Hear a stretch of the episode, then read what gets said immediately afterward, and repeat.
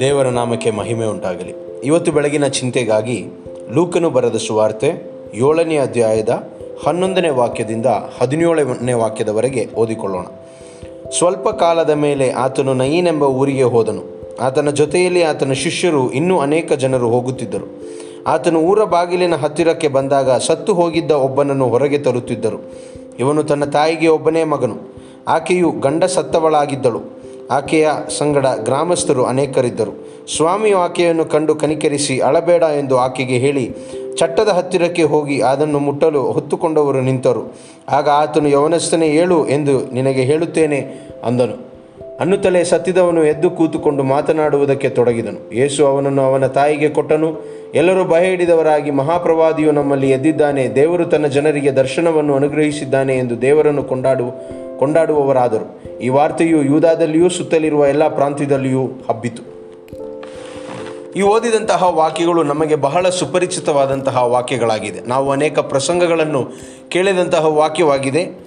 ಆದರೂ ಈ ಆರು ಅಥವಾ ಏಳು ವಾಕ್ಯಗಳಿಂದ ಕೇವಲ ಐದು ಕಾರ್ಯಗಳನ್ನು ಮಾತ್ರ ನಾನು ಹೇಳಿ ನನ್ನ ಮಾತುಗಳನ್ನು ಮುಗಿಸಲು ನಾನು ಬಯಸುತ್ತೇನೆ. ಮೊದಲನೆಯದಾಗಿ, ಜೀವವು ಮರಣವು ಮುಖಾಮುಖಿಯಾಗುತ್ತಿದೆ.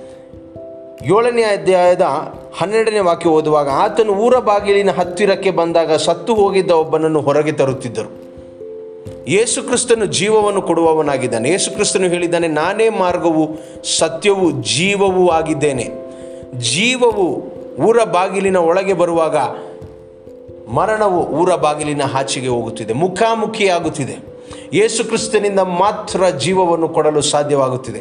ಬೇರೆ ಯಾರಿಂದಲೂ ಈ ಲೋಕದಲ್ಲಿ ಬೇರೆ ಯಾರಿಂದಲೂ ಜೀ, ಜೀವವನ್ನು ಕೊಡಲು ಸಾಧ್ಯವಾಗುವುದಿಲ್ಲ. ಈ ಮಹಾಮಾರಿಯ ಸಮಯದಲ್ಲಿ ನಾವು ನೋಡುವಾಗ ಅನೇಕ ಡಾಕ್ಟರ್ಗಳು, ಅನೇಕ ನರ್ಸುಗಳು, ವೈದ್ಯಕೀಯ ಲೋಕ ಬಹಳವಾಗಿ ಕುಂದಿ ಹೋದಂತಹ ಒಂದು ಸಮಯವಾಗಿದೆ. ಅನೇಕರು ಅಳುತ್ತಿದ್ದಾರೆ, ನಮಗೆ ಜೀವವನ್ನು ಕೊಡಲು ಸಾಧ್ಯವಾಗುವುದಿಲ್ಲ ಎಂದಾಗಿ. ಆದರೆ ಯೇಸು ಕ್ರಿಸ್ತನಿಂದ ಮಾತ್ರ ಜೀವವನ್ನು ಕೊಡಲು ಸಾಧ್ಯವಾಗುತ್ತಿದೆ. ಆದಿಕಾಂಡ ಪುಸ್ತಕದಲ್ಲಿ ನಾವು ಓದುವಾಗ ಅದರಲ್ಲಿ ಹೇಳಿದೆ, ದೇವರ ಸ್ವರೂಪದಲ್ಲಿ ದೇವರು ಮನುಷ್ಯನನ್ನು ಸೃಷ್ಟಿ ಮಾಡಿದನು. ಅವನ ಮೂಗಿನ ಒಳಗೆ ಜೀವ ಶ್ವಾಸವನ್ನು ಊದಿದನು. ಯೇಸು ಕ್ರಿಸ್ತನಿಂದ ಅಥವಾ ದೇವರಿಂದ ಮಾತ್ರ ನಮಗೆ ಜೀವವನ್ನು ಕೊಡಲು ಸಾಧ್ಯವಾಗುತ್ತದೆ. ಎರಡನೆಯದು, ಏಳನೇ ಅಧ್ಯಾಯದ ಹನ್ನೆರಡನೇ ವಾಕ್ಯದಲ್ಲಿ ನಾವು ಓದುವಾಗ, ಇವನು ತನ್ನ ತಾಯಿಗೆ ಒಬ್ಬನೇ ಮಗನು. ತನ್ನ ತಾಯಿಯ ನಿರೀಕ್ಷೆಯೆಲ್ಲ ಆ ಮಗನ ಮೇಲೆ ಇತ್ತು.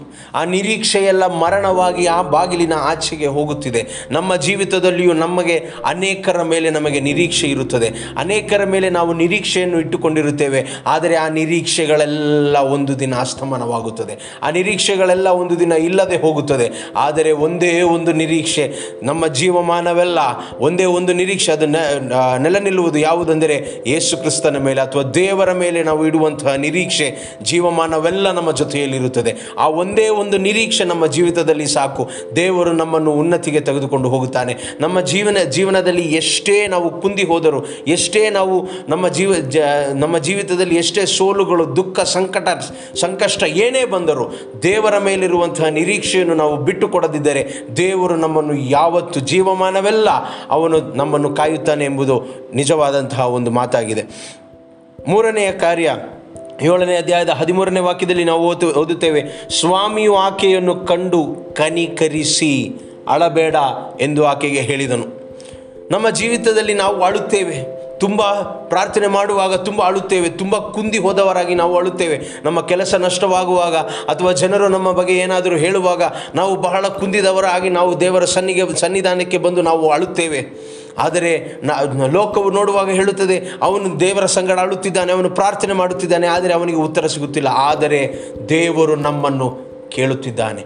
ದೇವರು ನಮ್ಮ ಸಂಕಷ್ಟವನ್ನು ನೋಡುತ್ತಿದ್ದಾನೆ.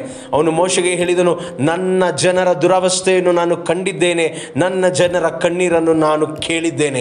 ಎಂದು ದೇವರು ಮೋಶೆಗೆ ಹೇಳುತ್ತಿದ್ದಾನೆ ವಿಮೋಚನಾ ಕಾಂಡದಲ್ಲಿ. ಅದೇ ರೀತಿಯಲ್ಲಿ ದೇವರು ನಮ್ಮ ಅಳುವನ್ನು ಕೇಳುವವನಾಗಿದ್ದಾನೆ. ನಮ್ಮ ದುರಾವಸ್ಥೆಯನ್ನು ನೋಡುವವನಾಗಿದ್ದಾನೆ. ಒಂದು ಒಂದು ತಾಯಿ ಕೋಳಿಯು ಹೇಗೆ ತನ್ನ ಮರಿಗಳನ್ನು ತನ್ನ ರೆಕ್ಕೆಯ ಮರೆಯಲ್ಲಿ ಮರೆಮಾಚುತ್ತದೋ, ಅದೇ ರೀತಿಯಲ್ಲಿ ಯೇಸು ಕ್ರಿಸ್ತನು ಅಥವಾ ದೇವರು ನಮ್ಮನ್ನು ತನ್ನ ರೆಕ್ಕೆಗಳಲ್ಲಿ ಮರೆಮಾಚುತ್ತಾನೆ ಏನೇ ಸಂಕಷ್ಟಗಳು, ದುಃಖಗಳು ಬಂದರೂ ತನ್ನ ರೆಕ್ಕೆ ಮರೆ, ಮರೆಯಲ್ಲಿ ಮರೆಮಾಚುತ್ತಾನೆ ಅಥವಾ ಹದ್ದು ತನ್ನ ಮಗುವಿಗೆ ಹೇಗೆ ಹಾರಲು ಕಲಿಸುತ್ತದೋ, ಅದೇ ರೀತಿಯಲ್ಲಿ ನಮ್ಮ ಸಂಕಷ್ಟದ ಸಮಯದಲ್ಲಿ ದೇವರು ನಮ್ಮನ್ನು ಹಾರಲು ಕಲಿಸುತ್ತಾನೆ. ಹದ್ದು ಹೇಗೆಂದರೆ ಅದು ಆ ಅತ್ಯುನ್ನತ ಆಕಾಶದ ಅತಿ ಉನ್ನತ ಗಿರಿಗೆ ಹೋಗಿ ಅಲ್ಲಿಂದ ಆ ಮಗುವನ್ನು ಕೆಳಗೆ ಹಾಕುತ್ತದೆ. ಅದು ಇನ್ನೇನು ಕೆಳಗೆ ಬೀಳುತ್ತದೆ ಎನ್ನುವಾಗ ಮತ್ತೆ ಬಂದು ತನ್ನ ರೆಕ್ಕೆಗಳಲ್ಲಿ ಹೊತ್ತುಕೊಂಡು ಮತ್ತೆ ಹಾರುತ್ತದೆ. ಆ ಆ ಮರಿಯು ಹೆದರಿಕೆ ಬಿಟ್ಟು ಹಾರಲು ಕಲಿಯುತ್ತದೆ. ನಮ್ಮ ಸಂಕಷ್ಟದಲ್ಲಿ, ನಮ್ಮ ದುಃಖಗಳಲ್ಲಿ ನಮ್ಮ, ನಾವು ತಿಳ್ಕೊ, ತಿಳ್ಕೊಳ್ಳಬಹುದು ದೇವರು ನಮ್ಮನ್ನು ಕೈಬಿಟ್ಟಿದ್ದಾರೆ ಎಂದು ಇಲ್ಲ, ದೇವರು ನಮ್ಮನ್ನು ಹಾರಲು ಕಲಿಸುತ್ತಾ ಇದ್ದಾನೆ. ದೇವರು, ನಾವು ಸುರಿಸಿದಂತಹ ಕಣ್ಣೀರು ನಮಗೆ ಜ್ಞಾಪಕವಿರುವುದಿಲ್ಲ, ಆದರೆ ದೇವರಿಗೆ ಜ್ಞಾಪಕವಿದೆ, ಅವನು ತನ್ನ ಸುಂದರವಾದಂಥ ಸಮಯದಲ್ಲಿ ನಮಗೆ ಎಲ್ಲವನ್ನು ಒದಗಿಸಿಕೊಟ್ಟು ನಮ್ಮನ್ನು ಅನುಗ್ರಹಿಸುವವನಾಗಿದ್ದಾನೆ.